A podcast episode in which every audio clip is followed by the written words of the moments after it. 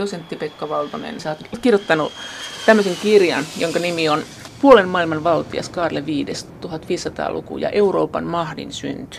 Sä tässä sanot, että tämä Euroopan mahti syntyi Karle viidennen aikaan, niin minkälaisia EU-juonteita sä pääosin näet tässä ajassa? Karlella itsellään oli tällainen kuningasajatus universaalista monarkiasta siitä, että Eurooppa olisi ensinnäkin yksi katolinen, toisekseen, että sitä johtaisi Habsburgien dynastia ja kolmanneksi, että se sattuisi vielä hänelle.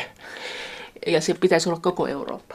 No tietysti hän ymmärsi, että koko Eurooppaan ei ole mahdollisuuksia, koska vihollisiakin oli. Niin että Ranska ennen kaikkea. Ranska ja ennen kaikkea. Ja Puola oli katolinen, mutta jostain kumman syystä Puola ei koskaan ollut äh, ikään kuin samalla puolella rintamaa katolisen Karlen kanssa. Mutta toisaalta voi sanoa, että Karlella sekä Burgundin herttuana, joka silloin tarkoitti käytännössä nykyisten Benelux-maiden hallitsijan asemaa, Espanja kaikki ne siirtomaineen, puolet Italiasta, eli niin sanottu Napolin kuningaskunta, Habsburgien valtakunta, siis nämä niin sanotut perintömaat nykyisen Itävallan ja Pohjois-Italian ja Etelä-Saksan alueella.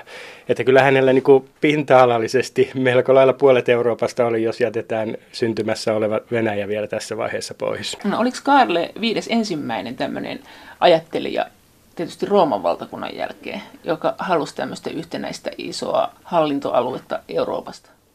Tuo on, hy- tuo on itse asiassa hyvä kysymys sikäli, että kun Bysantti kukistui Osmaneille 1463, kun Konstantinopolin muurit sortuivat, niin sekä Osmanit että tuolloin voimistumassa oleva Moskovan suuriruhtinaskunta, myöhemmän Venäjän ydin, katsovat olevansa Byzantin perillisiä. Samalla tavalla myös Karle V, tämän saksalais-roomalaisen keisarikunnan hallitsijana, keisarina katsoi olevansa Rooman perillinen. Ja ei ole sattumaa, että sekä Karle V vaakunassa että sitten Venäjän hallitsijoiden vaakunassa on kaksipäinen kotka, joka oli Byzantin vaakuna tunnus. Ja nimenomaan tämä, että katsottiin olevan tämän ikään kuin kerran olleen tuhatvuotisen valtakunnan perillisiä, niin se lähdytti kyllä näitä eh, Kaarlea ja sitten Venäjällä etenkin Iivana Julmaa, joka oli osittain Kaarlen aikalainen. Mutta osinhan ihmiset toteuttaa esi-isiensä unelmia. Oliko siellä joku Kaarle Suuri, kenen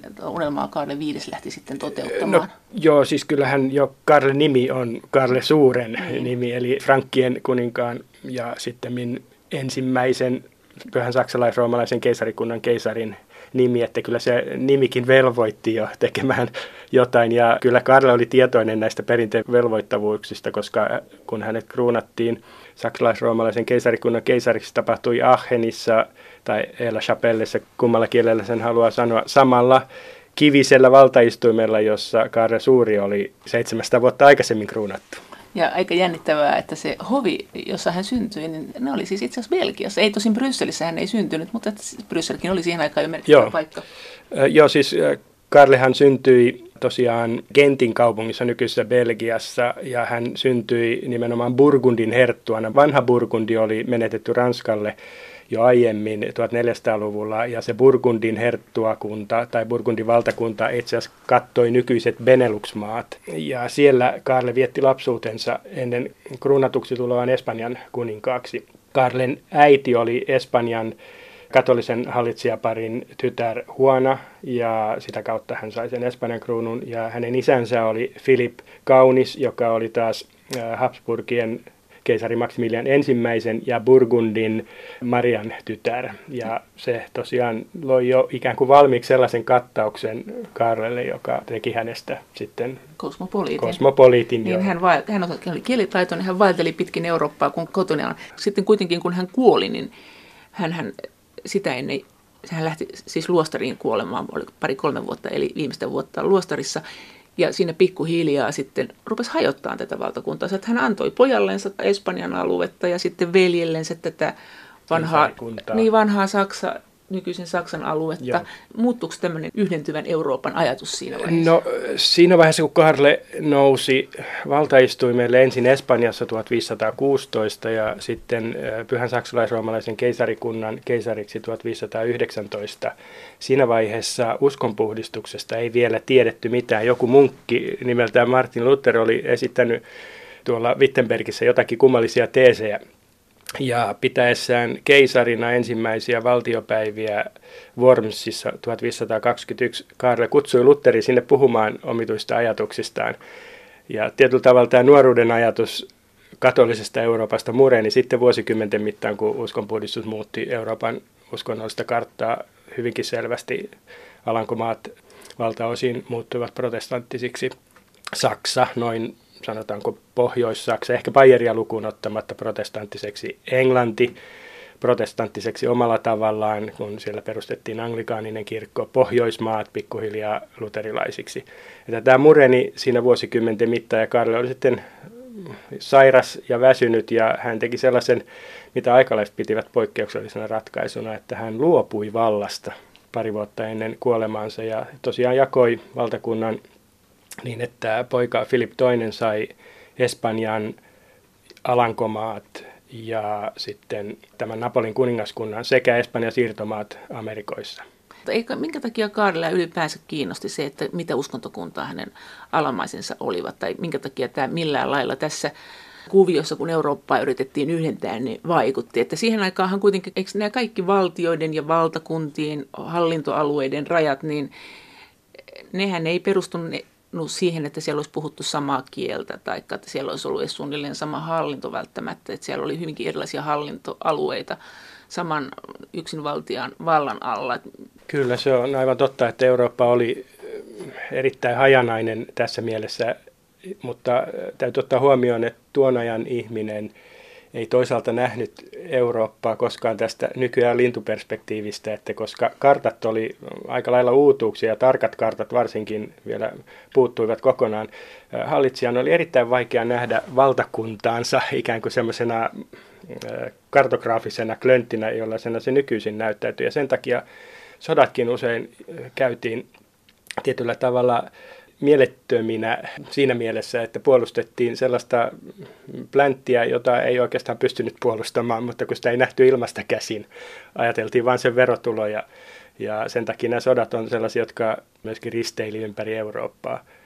Että tietynlainen sellainen strateginen mm, sotiminen jäi vielä odottamaan myöhempiä aikoja, kun kartat olivat kunnollisia ja valtakuntien puolustus ulotettiin rajoille, eikä sillä tavalla, että marssittiin sotajoukkoina sitten toisen valtakunnan alueelle ja tehtiin tuhotöitä. Mutta tämmöinen yhdentyvä iso Eurooppa, niin oliko tämä yksinomaan Kaarle viidennen ajatus vai oliko hänellä jotakin liittolaisia, tässä jotain vaikutusvaltaisia liittolaisia?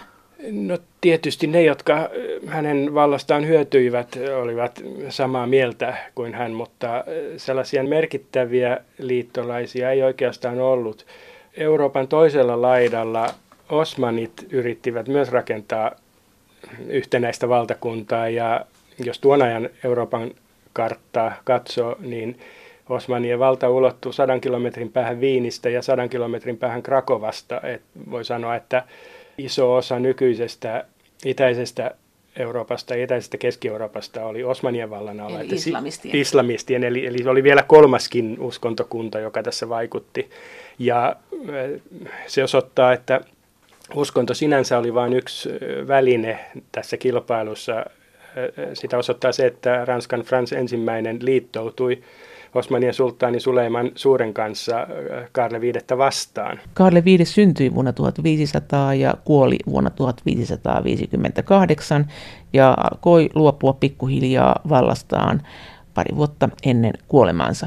Mutta mitä EUn vaihetta Karle viidennen aika eniten muistuttaa? Dosentti Pekka Valtonen. Ja ihan suora analogia ei voi vetää, mutta voi sanoa, että Eurooppa oli ehkä samalla tavalla hajallaan tuossa Karlen valtakauden alkuvaiheissa, kuin se oli ehkä ensimmäisen maailmansodan jälkeen. Ranska oli vasta nousemassa suurvallaksi näiden omien sisäisten valtataistelujensa ja sitten Englannin vallan ajamiseksi Ranskan maaperältä pois. Että tämmöinen niin kuin valtiollistuminen oli vasta tulossa. Ja ensimmäisen maailmansodan jälkeisen aikaan myös ehkä viittaa sekin, että ensimmäinen maailmansotahan tuotti Eurooppaan – jos en nyt väärin muista, niin suurin piirtein kahdeksan tai yhdeksän uutta valtiota Suomi mukaan luettuna ensimmäisen maailmansodan jälkeen. Ja tietyllä lailla se fragmentoituminen vain lisääntyi silloin. Ja oikeastaan näin oli Karlen aikana, huolimatta hänen valtakeskittymästään, että Euroopassa syntyi uusia valtioita. Kalmarin unioni hajosi 1400-luvun lopulla ja Tanska, Norja ja Ruotsi lähtivät erillisille teilleen. Skotlanti ja Englanti olivat vihollisuuksissa keskenään. Skotlanti oli pääasiassa liitossa Ranskan kanssa. Niin kuin nytkin voidaan ruveta miettimään. Näin, että kyllä. Ja ole. sitten varsinkin keisarikunnassa, juuri uskonpuhdistuksen, tarkoitan siis Saksan aluetta keisarikunnasta, siellä uskonpuhdistus tuotti sen, että sikäläiset ruhtinaat sotivat myöskin keskenään katoliset luterilaisia tai protestantteja vastaan. Ja myöskin Unkari esimerkiksi jaettiin tähän keisarilliseen Unkariin ja sitten toisaalta tähän Osmanien vasalivaltiona olevan Unkariin. No, tämä tapahtui Karle viidennen aikaa. Ka- joo, näin Karle viiden aikaa. Tämä Kalmarin unionin hajoaminen tietysti ennen 1400-luvun loppupuolella ennen Karlen syntymää, mutta kuitenkin tämä valtiollistumisprosessi oli niitä Karlen vuosikymmenien aikaisia prosesseja. Et tietyllä tavalla Eurooppaan syntyi Karlen vuosikymmeninä uusia valtioita ja varsinkin sellaiset vanhatkin monarkiat saavuttivat ikään kuin sen valtiollistumisen asteen siinä mielessä, että syntyi keskitetty byrokratia ja tämmöinen julkinen valta erotettiin kuninkaan henkilökohtaisesta henkilöstä. Ja mielivallasta. Ja mielivallastakin osittain niissä maissa, joissa lakien mukainen hallinto lujittui Espanja, Ranska, osittain Englanti. Niissä maissa, joissa tämä lakien kodifiointi lähinnä kirjoitetuksi laiksi keskiajan tapaoikeuksista, niin se lujitti valtiorakennetta ja tietyllä tavalla toi näille monarkeille sellaisen selkärangan, joka sitten mahdollisti sen, että he saattavat kerätä veroja, pystyttää pysyviä armeijoita ja käydä jatkuvia sotia. No miten ne hänen kahden viidennen lakinsa, pitikö näiden kansallisten elinten hyväksyä ne lait, vai oliko ne niin kuin direktiivit, että tässä ne on ja hyväksytte ne? Ne piti hyväksyä, ne piti hyväksyä. ne piti hyväksyä aina paikallisissa elimissä. Toki siinä on eroja, että kuinka helposti ne missäkin sai hyväksyttyä. Että sanotaan näin, että Espanjan kuningaskunnissa Kastiliassa ja Aragoniassa Karle V sai lakinsa aika hyvin hyväksyttyä, koska sen jälkeen kun hänen oli totuttu ja huomattu, että hän oli ihan passeli hallitsija myös Espanjassa, hän toimi aika pitkälti yhteistyössä paikallisen suuraatelin kanssa, joka, jolla taas oli määräävä asema näissä kortteeseissa paikallisissa edustuslaitoksissa. Ja äh, sitten taas Saksanmaalla, missä paikallinen ruhtinas, koska siellä usein oli herttuakunta tai sitten jos oli piispakunta, tämmöinen keisarillinen piispakunta, niin siellä taas sillä ruhtinaalla tai piispalla oli niin suuri valta, että että siinä ei enää tavallaan tarvinnut muiden aatelisten tukea, jotta olisi saanut omat asiansa läpi, että sen yhden ruhtinaan valta oli niin iso. Alankomaissa sitten taas nämä maakuntapäivät, niissä oli jo Karlen aikana erilliset säädyt, oli kaupungit, yksi sääty, papisto ja sitten aatelisto. Ja Karle sitten usein saadakseen asiansa läpi liittoutui jonkun säädyn kanssa kolmatta vastaan pelas tällä tavalla ja suostuttelu oli se tapa ja usein kun aatelisto määritelmänsä mukaan oli tuona Euroopassa aina maasta riippumatta vapautettu veroista. Eli aatelisuuteen kuului se, että ei tarvinnut maksaa veroja. Eli rikkaimmat eivät maksaneet, köyhimmät maksoivat. Niin tästä seurasi se, että hallitsija sai usein aateliston puolelle veroasioissa, koska se ei koskenut heitä, se ei koskenut heitä Mutta eikö se heikentänyt heidän omia veronkantomahdollisuuksia? Ky- Kyllä, kuitenkin? silloin jos he olivat niin sanottua maa-aatelia, eli heillä oli omia alustalaistalonpoikia, joilta kerätä veroja, mutta äh, sitten kun läntisessä Euroopassa tällainen itsellinen talonpoika oli aika vahvoilla, niin tätä veroa säätelivät aika pitkälle nämä perinteet, että, että olisi seurannut kapina, ja talonpoikaskapinoita olikin, jotka usein liittyvät myöskin veronkantoon. Tässä mielessä maa-aatelinkaan valta ei ulottunut ihan mahdottomiin, mutta useimmiten sitten hallitsija saattoi liittoutua jonkun säädyn kanssa. No miten kansa suhtautuu tähän? Nythän kuitenkin ei kaikki EU-alueella ole tyytyväisiä siihen, että nämä direktiivit tulee ja murtaa ne vanhat käytännöt. Tässä on oikeastaan sitten tässä semmoinen vähän niin kuin päinvastainen analogia sikäli, että tavallinen rahvas useimmiten, useimmissa maissa tervehti tyytyväisenä kuninkaanvallan lisääntymistä, eli siis tämmöistä vallan keskittymistä yksin käsiin, koska usein oli niin, että se vähensi tämän paikallisen aateliston valtaa talonpoikiin, ja talonpoikien oli ikään kuin vapaampi olla ja helpompi hengittää, kun aateli ei kuristanut heitä veroillaan, vaan ainoastaan verot maksettiin kuninkaalle, ja niissä oli joku tolkku verrattuna yksityisen aatelin voitonpyyntiin.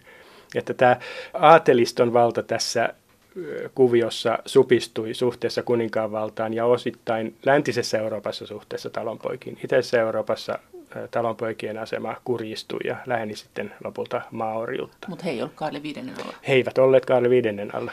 No miten, jos ajatellaan nyt Euroopan integraatiota ja sitten tätä toista vastavoimaa, tätä nationalismia ja hajaantumista, miten nämä Kaarlen alusmaat suhtautuivat siihen ylipäänsä, tai alusmaiden kansalaiset, että he nyt joutui tämmöiseen megalomaaniseen tämmöisen mammuttivaltion niin jäseniksi, että Sä sanoit äsken, että tavallisille kansalle se oli hyvä juttu, he vapautuu näiden niin, mielivallasta. ainakin siis näille äh, maaseudulla eläville talonpojille. tavallisille talonpojille. Ja. Kaupunkien asema vähän heikkeni, koska kaupungeilla oli keskeään perintönä aika vahva itsehallinto ja vahvistuva kuninkaanvalta yleensä pyrki heikentämään sitä tai ainakin korottamaan kaupunkien maksamia veroja. Mutta tuon ajan ihmisistä vain, riippuen vähän miten kaupungistuminen määritellään, mutta vain muutama prosentti oli kaupunkilaisia. Eli tässä oli tästä, jälleen tämä, vähän tämä sama kuvio, että kuningas oli huolissaan talonpoista ja maanviljelijöistä maataloudesta ja sitten pyrki ottamaan rahaa yhteiseen budjettiin tietenkin näiltä kaupungeilta. Joo, mutta kyllä kuningasvalta verotti myös talonpoikia ja tässä oli yksi syy siihen huolenpitoon jos talonpoista piti hyvää huolta, näillä oli kykyä maksaa paremmin veroja.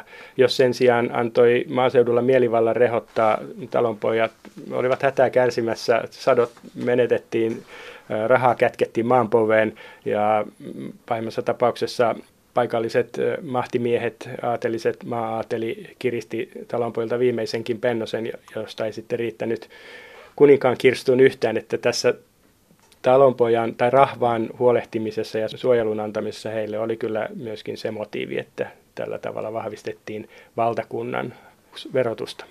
Dosentti Pekka Valtonen, miten se nationalismi, mitä sille kuuluu? Nationalismista ei oikeastaan voi puhua, ei keskiajalla eikä vielä uuden ajan alussakaan, mistä nyt puhutaan, koska nationalismi edellyttää sellaista kansallisvaltion ideologiaa, ja sitä ei vielä tuossa vaiheessa oikeastaan voi erottaa. 1500-luvun lopulla, kun Alankomaiden pohjoiset maakunnat, josta sitten tuli Hollanti, alkoivat kapinoida Espanjan valtaa vastaan, siellä voi erottaa tämmöisiä ituja siitä, kuinka nämä eri maakunnat yhdistyy yhteisen sekä uskonnollisen että sitten tällaisen alueellisen ideologian alle. Mutta muuten ei voi erottaa nationalismia ja jo tämä kielellinen hajanaisuus esti sen, että yhdessä valtakunnassa olisi ollut ikään kuin samalla kielellä ajattelevia ihmisiä. Mutta entäs sitten ne osiot? Että oliko se nationalismi sitten sitä, että nämä samalla kielellä, samassa kylässä, samalla alueella asuvat ihmiset olisivat luottanut toisiinsa enemmän, pitänyt toistensa puolia. Että oliko tämä tämmöinen mafiatyyppinen ajattelu menossa, että niin kuin ohi lain ja ohi minkään puolustetaan omaa porukkaa. Ei, ei, ei oikeastaan, ja itse asiassa tähänhän juuri kuninkaanvallan vahvistaminen toi muutoksen, että siirryttiin keskitetysti annettuihin kuninkaanlakeihin ja koottiin paikallinen tapaoikeus samalla kun sitä yhtenäistettiin alueellisesti samankaltaisemmaksi. Ihminen oli tuohon aikaan kyllä ennen kaikkea paikallinen. Harva ihminen milloinkaan matkusti kotikylänsä tai lähikaupunkinsa ulkopuolelle, ellei sattunut olemaan sotilas tai merimies. Tai kerjäläinen. Tai kerjäläinen, kyllä. Tai kiertävä munkki, uskontokuntien jäsen.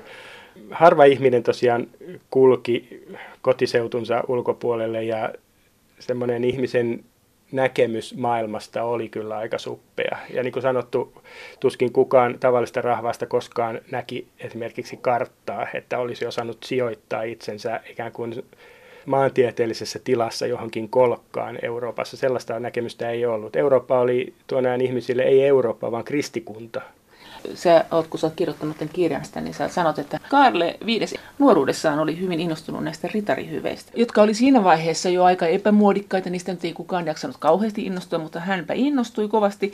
Mites, jos ajatellaan ritarihyveitä, sitten ajatellaan EU-arvoja. Onko niissä samaa? Siis unionin arvot on ihmisarvon kunnioittaminen, vapaus, kansanvalta, tasa-arvo, oikeusvaltio sekä ihmisoikeuksien kunnioittaminen. No oikeusvaltio kyllä, että mielivalta oli pahasta ja sen takia näitä lakejakin ryhdyttiin kodifioimaan ja yhdenmukaistamaan. Ja äh, myöskin ehkä semmoinen kunniantunto. Äh, Tasa-arvo ei varmaan. Tasa-arvo ei sinänsä, mutta esimerkiksi kyllä Karle kehotti poikaansa mm, näissä jäähyväiskirjeissään hallitsemaan äh, niin, että rikkaiden mielivalta ei sortaisi köyhimpiä alamaisia.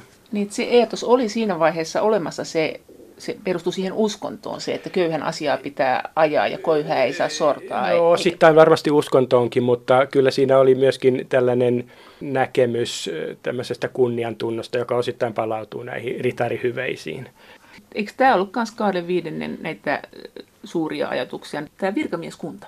että siis koulutettiin virkamiehiä, jotka on jollain lailla tasalaatuisena, jollain lailla samanlaisen virkamiesetiikan omaksuneina, niin heitä levitettiin pitkin valtakuntaa. Että... Joo, virkamieskunnan tai siis byrokratian laajentuminen on yksi tämän 1500-luvun leimallinen piiri. Joka, joka on myös kuin EU. Niin, joo. Jo, kyllä. Ja nimenomaan se paino näissä nousevissa valtioissa, joissa kuningasvalta halusi vahvistua, se edellytti tämmöisen kuninkaalle lojaalin aatelistosta riippumattoman virkamieskunnan luomista. Ja silloin sen luomiseen oli parhaat edellytykset, kun luotiin standardit ja nostettiin ehkä alemmasta aatelista, joskus jopa aateliston ulkopuolelta virkamiehiksi päteviä. Ja papiston ulkopuolelta. Papistonkin ulkopuolelta. Joo. Tosin talonpojilla ei ehkä ollut sellaisia koulunkäyntimahdollisuuksia, että sieltä olisi kauheasti tullut. Mutta toki sen verran oltiin perinteisiin sitoutuneita, että kyllä kaikissa näissä monarkioissa ylin aateli säilytti sen virkakoneiston kaikkein korkeimmat paikat, mutta silloin myöskin hallitsija saattoi ehkä valita, koska niitä paikkoja oli harvemmin, että kenen luottoaatelisen hän kuhunkin virkaan valitsee. Miten Mutta te... periaatteessa virkamieskunnan laajeneminen merkitsi aateliston vallan suhteellista vähenemistä. Mm, oliko siinä Karle Viidennen tässä eurooppalainen suuri valtio ideassa, niin jotakin semmoista, mitä EU voisi oppia tai mistä EU olisi syytä oppia? Osaisiko hän jonkun asian, mitä me ei nyt osata? No hän ei sinänsä piitannut siitä, että mitä kieltä alamaiset puhuivat, kunhan he hoitaisivat asiansa kunnolla ja maksaisivat veronsa. Siinä mielessä joo, joo, mutta häntä ei myöskään kiinnostanut tällaiset niin kuin, ikään kuin kansalliset kysymykset, että hän näki itsensä universaalina ja tämmöiset kansalliset yhden ruhtinaskunnan tai pienemmän kuningaskunnan sisäiset asiat olivat... Kuten, mitkä oli hänelle liian pieniä, mitkä no, EU ei ole liian pieniä? No häntä ei esimerkiksi kauheasti kiinnostanut, mitä joku Saksan herttuakunta, millaisia asioita se siellä omassa rauhassaan tuotti tai, tai pohti. Riitti, kun se oli sopusoinnussa hänen näiden isompien tavoitteidensa kanssa. Eli millaisia vapausasteita, mitä nyt ei ole? siis vapausasteita. Niin, heillä oli niin kuin, heillä, niin kuin näillä herttuakunnilla tai jotakin, mitä ää, esimerkiksi EU-mailla, EU-maissa nyt ei ole, kun ollaan eu No esimerkiksi valta säätää omat ruhtinaskuntansa lait. Ja vaikka olikin yhtenäisiäkin. Vaikka, vaikka oli yhtenäisiäkin lakeja. Eli, ää, ve, myöskin verotus oli semmoinen, että... Mutta mihin se on nytkin oma? Että verotus, äh, hallitsija saattoi, siis Karle V saattoi esimerkiksi Alankomaissa säätää veroja, jos näiden maakuntien maakuntapäivät ne hyväksyivät. Hän saattoi käyttää suostuttelua, hän saattoi jopa lahjoa tilapäisesti saadakseen luvan periä uusia veroja. Ja tämmöinen niin kuin, mutta mut, ei mut, hän, saa ottaa... Niin, hän ei voinut koskaan kuitenkaan kävellä näiden paikallisten säätyjen ylitse, että siinä mielessä tämä tämmöinen universaali verotus edellytti kansallista suostuntaa ja en tiedä missä määrin EU-ssa sitten ollaan ikään kuin suostuttu maksamaan näitä ylikansallisen organisaation pyytämiä tai vaatimia veroja. No entäs nämä nyt nämä esi-EUt? Siis jos ajatellaan Rooman valtakuntaa, no ajatellaan että Rooman valtakunta, Paavin valtakunta ja Kaarle Suuren valtakunta niin. ja sitten vielä Kaarle Viidennen Kyllä. valtakunta. Miten ne lähti hajoamaan? Onko niissä jotain mietittävää tähän päivään? Lähdetään nyt ainakin tästä Karle Viidennen valtakunnasta, niin hän, hän jakoi sen niin kuin tieten tahtoin, koska hän oli jo menettänyt uskonsa tähän universaaliin monarkiaan ja hän katsoi, että parempi jakaa se hallitusti sukulaisten kesken, eli poikansa ja veljensä kesken, kuin että antaa sen sitten sortua sisäisiin sotiin, sotiin tai, tai kiistoihin. Miten nämä veli ja poika sanoisivat? Se oli kyllä aika jännä jännä öö, idea, että hän, yhte, hän oli luonut tämmöisen suurvallan ja sitten hän jakoi sen kahtia ja lähti joo, luostariin. Joo, äh, toki äh, tässä käytiin perheen sisäisiä kiistoja, mutta pidemmän päälle tämä oli kuitenkin Karlalta aika kaukonäköinen ratkaisu, koska Filip II sitten saattoi omistautua Espanja ja sen siirtomaiden sekä Alankomaiden ja sitten tämän Napolin kuningaskunnan hallitsemiseen. Ja sitten Ferdinand, Karle V. veli, saattoi puolestaan hoitaa tätä keisarikunnan aluetta, Habsburgien perintömaita ja ennen kaikkea tätä paljon vaivaa vaativaa Unkarin kuningaskuntaa sitten ikään kuin suuntautua sinne päin. No minkä takia sitten jaetaan vain kahtia? Olihan se niin suuri alue, että jos ajatellaan tämmöisiä toiminnallisia kokonaisuuksia sen ajan maailmassa, jossa on vaikea kulkea, viestit mm. kulkee hitaasti, niin se olisi se nyt voinut jakaa vaikka viiteen. Karvi ajatteli kuitenkin, että, että ei luovuta kuitenkaan tästä valtakunnasta niin tyystin, koska sitten taas pienemmiksi yksiköiksi hajottaminen olisi lisännyt ehkä näiden esimerkiksi Alankomaiden alueen ruhtinaskuntien näiden maakuntapäivien valtaa entisestään. Hän ajatteli ilmeisesti, että pitää olla riittävän isot vastaparit näitä suuria valtioita vastaan. Kyllä joo, ja myöskin se niin kuin mahdollisuus koota niin, tarvittaessa esimerkiksi joukkoja johonkin suuntaan Euroopassa oli mahdollista, kun se valtakunta kuitenkin oli ikään kuin sitä oli joka puolella. Mitä Kaarle Viides sitten sanoi siinä? Hän kuitenkin siinä vielä kirjoitteli kirjeitä sieltä luostarista, osallistui valtiolliseen elämään, tosin sairaana. Miten hän sanoi tästä omasta hanskat tiskiin ajatuksestansa, että mihin kaikkeen hän oli pettynyt? Että kyllähän tämä kuitenkin oli vähän tämmöinen loppu tälle unelmalle, että tämä ei mennyt nyt niin kuin oli alun perin tarkoitettu. Suunnitelmat yhtenäisestä Euroopasta, suuresta Habsburgien monarkin hallitsemasta alueesta, se ei toteutunut, että hän rupesi itse purkamaan sitä jo. Ehkä suurin pettymys oli tähän Euroopan uskonnolliseen jakautumiseen. Karle aika pitkään elätteli sellaista toivetta, että jos ei asein, niin sitten ainakin sopimuksin saataisiin Eurooppa uskonnollisesti tai tämä uskonnollinen kiista soviteltua sillä tavoin, että paavillisen eli katolisen kirkon sisällä voisi vallita ikään kuin rauha ja että, että protestantistkin pysyisivät katolisen kirkon piirissä, joskin heille sallittaisiin erilaisia käsityksiä nyt vaikka kolminaisuusopista tai, tai tästä transsubstantiaatio-opista. Karle V. hänen kunniakseen on sanottava, että hän ei ensimmäisenä ollut tarttumassa aseisiin näitä niin kuin protestantteja pitkään kutsuttiin harhaoppisiksi, äh, harhaoppisia vastaan, vaan hän yritti näillä äh, Saksassa pidetyillä keisarikunnan valtiopäivillä kyllä tavattoman pitkälle sovitella. Et mä oon joskus oikein hämmästynyt, miten pitkälle hän jaksoi uskoa siihen sovittelun äh, onnistumiseen, kun sen sijaan nämä paikalliset ruhtinaat kyllä helposti tarttuivat aseisiin ja aateliston nostattamien sotajoukkojen avulla sitten tuhosivat kapinalliset talonpojat. Tässä oli tämä uskontokiista ja sitten siellä oli nämä kulttuuriset kiistat niin kuin silloisen EUn sisällä, että Länsi- ja Itä, Iberian niemimaa ja muut. Oliko siellä jotain muuta, mihin hän pettyi ihan tässä valtiorakenteessaan, kun hän kuitenkin oli tämmöistä esi-EUta rakentanut ja sitten hän luopui siitä? Vai luopuko hän siitä? En tiedä, luopuko sitten sen takia, että oli jo niin raihnainen kihdin ja mahdollisesti sokeritaudinkin kourissa, että yksinkertaisesti ei jaksanut enää ja sen takia luopui, mutta kyllä se pettymys kuultaa sieltä myöskin läpi, että se hänen nuoruuden unelmansa siitä universaalista monarkiasta ei ollut toteutunut ja moni sellainenkin hallitsija, jo, joka oli tavallaan ollut hänen liittolaisensa, oli osoittautunut pettymykseksi. Ja no mihin kaatui sitten Kaarle Suuri, Paavi ja Rooman valtakunta, nämä unelmat yhtenäisestä Euroopasta? Mikä, minkä sä näet siinä? Onko se vähän niin kuin, että joku firma kasvaa liian isoksi, sitä on vaikea hallita. Onko... Kyllä varmasti on niin, että mitä isommaksi jokin asia kasvaa, sitä enemmän hajottavia tendenssejä sen sisältä alkaa syntyä. Että, että kyllä niin kuin tietyllä tavalla kaikella on mittansa, että, että jatkuva laajentuminen tuottaa ennen pitkää fragmentaatiota, että se on nähty maailmanhistoriassa pitkään. Se, kuinka pitkään jokin laajeneminen voi kestää tai jokin valtakunta pysyä suurimmillaan, niin se on sitten monesta tekijästä kyse, mutta kyllä fragmentoituminen ennemmin tai myöhemmin alkaa. Että en tiedä yhtäkään sellaista valtakuntaa, joka loputtomasti laajennuttuaan olisi ikuisesti jäänyt se loputtomasti laajentuneeksi. Se on selvää, että mitä suuremmaksi jokin yksikkö kasvaa, niin sitä ikään kuin keskipakoisempia tendenssejä sisällä alkaa esiintyä.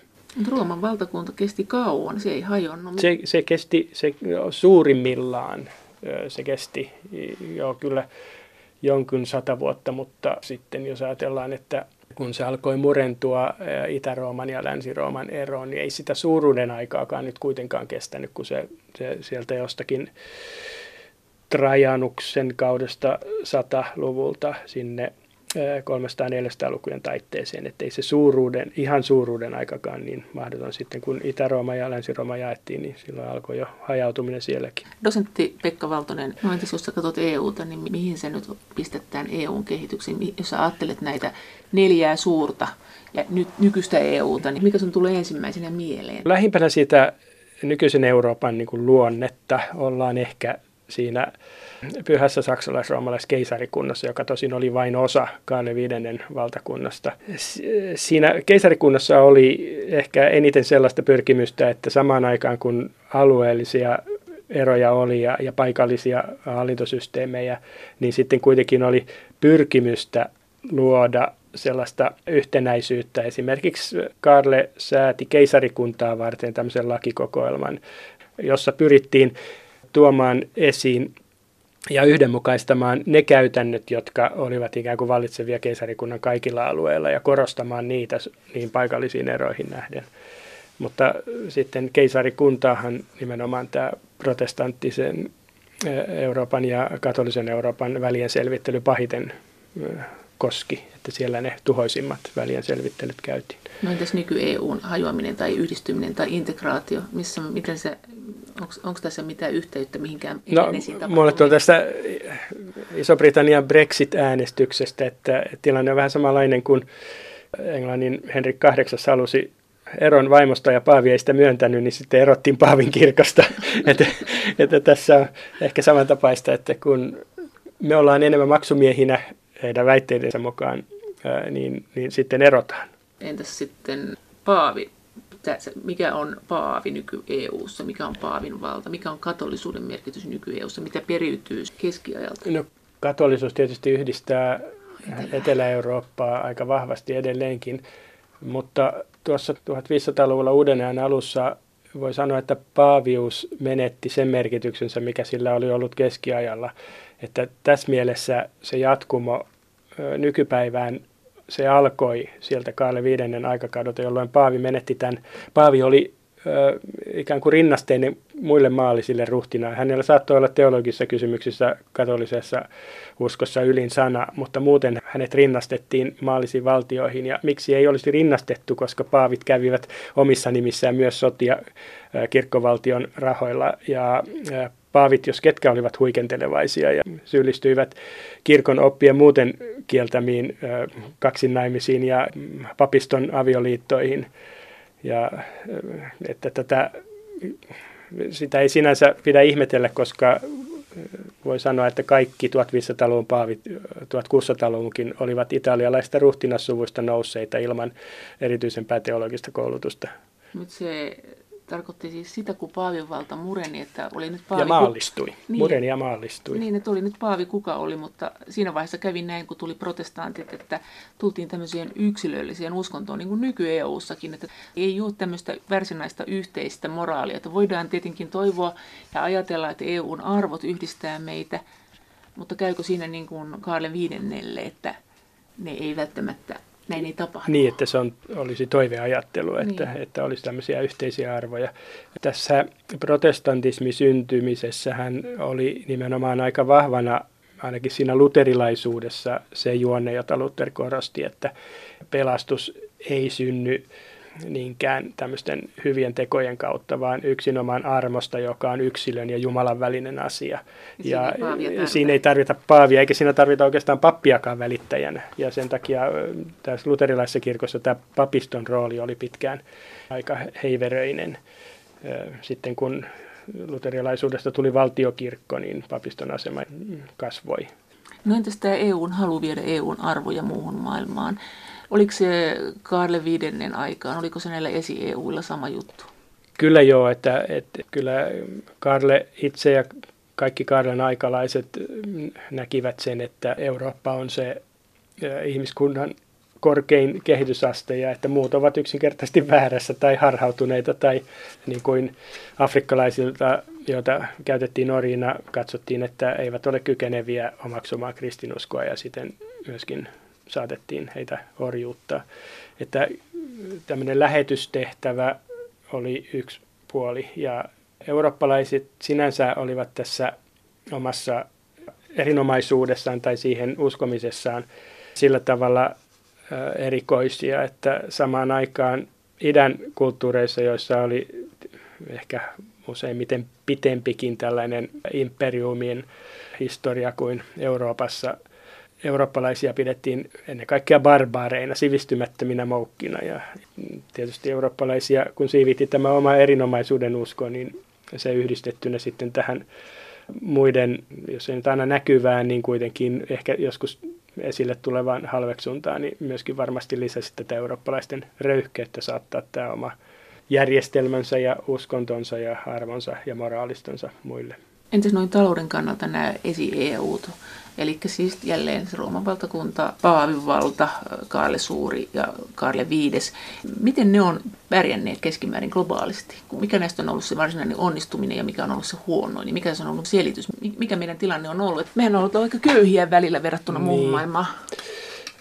Eurooppahan sinänsä on vain se ei ole maanosa, että se on tämän aasialaisen tai euraasialaisen suurmantereen läntisin niemi ja semmoinen uloke, jolla on oma erikoinen historiansa, mutta jos maailmaa katsoo Kiinan tai Intian niin kuin monituhatvuotisen kulttuurien näkövinkkelistä, niin eurooppalaiset kulttuurit on tämmöisiä pyrähdyksiä, vaan jopa Rooman valtakunta on vain pyrähdys. Et, et siinä mielessä se eurooppalainen näkökulma usein peittää alleen sen, että me ollaan tehty näitä asioita sittenkin aika vähän aikaa. Ja no Rooman valtakunta oli menestys omalla tavallaan, kunnes hajosi sekin. Ja keisarikunta oli myöskin menestys. Se ei ollut ehkä niin sisäisesti eheä, mutta se oli pitkäaikainen. Se kuitenkin kesti sinne 1800-luvun alkuun. Siis tämä roomalais-saksalainen Joo, pyhä saksalais-roomalainen keisarikunta. Että Viinin kongressissa 1815 se sitten kuopattiin ja sen raunioille syntyi sitten osittain äh, riippumattomat saksalaiset ruhtinaskunnat, jotka sitten vuosisadan loppupuolella yhtyivät Saksaksi ja sitten Itävalta-Unkari. Minkä takia keisarikunta menestyi? Miten ne teki oikein? No, keisarikunnan menestys tai pitkäikäisyys lähinnä, ei niinkään menestys, taas mielestäni perustui siihen joustavuuteen, että kun näille paikallisille ruhtinaille sallittiin omilla alueillaan riittävä toimintavapaus, niin tietyllä tavalla ei syntynyt kapinaa sitä yläpuolella olevaa sateenvarjo järjestelmää, eli keisarikuntaa vastaan. Jos keisarikunnassa olisi yritetty näitä koko valtakuntaa yhdistäviä lakeja saattaa voimalla läpi, niin se ei olisi onnistunut tai keisarikunta olisi hajonnut siihen. Sama koskee näitä keisarikunnan käymiä sotia, että, että riippui aina paikallisen ruhtinaan tahdosta, kuinka monta miestä tuli luvattua Kaaren armeijaa nyt vaikka Osmaneja vastaan tai ranskalaisia vastaan, että se oli semmoista neuvottelua, mutta juuri tämän neuvottelun ja sopimusten teon ja tämmöisen, voi sanoa, poliittisen kaupankäynnin myötä sitten kesärikuntaan tuli tiettyä joustavuutta. Dosentti Pekka Valtonen, oliko se Karle Viides, joka nyt on tavallaan tämän nykyisen Saksan, joka nyt on EUn veturi monin tavoin. vallan ja itsetunnon luoja? Tämä on hyvä kysymys ja mä tuossa kirjassakin vähän sitä pohdiskelen, että missä määrin keisarikuntaa pyhää saksalaisroomalaista keisarikuntaa voi pitää Saksan esiasteena. Siinä mielessä ehkä voi, että tämmöinen kokoava, aika pitkälle, mutta ei täysin samaa kieltä puhuvien ihmisten tai alueiden ylle kaartuva järjestelmä loi ehkä jonkinlaista, ei nyt aina niin tiedostettua, mutta alitajuista yhteenkuuluvuuden tunnetta, mutta toisaalta näitä hajottavia tekijöitäkin oli paljon. Että tämä ruhtinaskuntien väliset erot ja tämän yhdenmukaisen lainsäädännön voimaan saattamisen vaikeudet, protestantismin nousu ja Saksan jakautuminen sitten näihin protestanttisiin ja katolisiin alueisiin, myöskin sitten tämä niin kuin kaupallinen ero siinä, että kun Pohjois-Saksan rannikkokaupungit olivat entisiä Hansakaupunkia suuntautuneet toiminnassaan ihan muualle kuin Saksan sisämaahan. Joku Lübeck tai Hamburg, niin ei niillä ollut paljonkaan tekemistä Saksan sisämaan kaupunkien kanssa, vaan enemmän Skandinavian ja Alankomaiden kaupan kanssa. Että näitä hajottavia tekijöitä oli myöskin tavattoman paljon. Mutta Ranska ja Saksa, vanhat kiistakumppanit, niin kiistelivät silloin ja nyt eivät enää niin kiistele. Mutta loppuksi todella EU sitten. EU ei ole niin pitkäikäinen, että voi sanoa, mikä mihinkin loppuu. En usko, että mikään kiistely sinänsä loppuu semmoiseen tilanteeseen. Ainoastaan sitten, jos kaikki olosuhteet pysyisivät paikoillaan, niin, niin kiistelyt voisivat loppua, mutta aina syntyy uusia kiistelyn aiheita. Toisen menestys, toisen paikallaan polkeminen voi synnyttää jo uusia jännitteitä. Uusia jännitteitä. Mutta sä et usko tähän, mihin me niin monet uskotaan, että nyt loppuu siis Raskan ja Saksan välinen sodan mahdollisuus tähän EU-hun. En usko semmoiseen, siis mahdollisuus on aina olemassa, en ollenkaan usko, että tämä on ikuinen järjestelmä. Täytyy muistaa, että ensimmäisen maailmansodan jälkeen 20-luvulla silloiset Saksan ulkoministeri Gustav Stresemann ja Ranskan ulkoministeri Aristide Briand solmivat moniakin sopimuksia, joista yksi oli Locarno-sopimus, jonka oli määrä lopettaa kaikki maailmansodat tulevaisuudessa ja sitten vielä tämä Kellogg-Briand-sopimus vähän myöhemmin, joka lähti siitä, että sodat kiistojen ratkaisuna ovat laittomia, mutta kun tietysti ei mitään pakotteita ollut, niin eihän se niin käynyt ja ei kulunut kuin muutama vuosi, kun Saksa ja Ranska ajautuivat taas erilleen. E, että näitä kiistakysymyksiä aina nousee. No minkä murtuman sä näet nyt EUn sisällä, tämmöisen historiallisen murtuman? Näetkö tällä jonkun vanhan murtuman, jota ei ole nähty, joku vanha tämmöinen särö? Joka, nyt oireilee?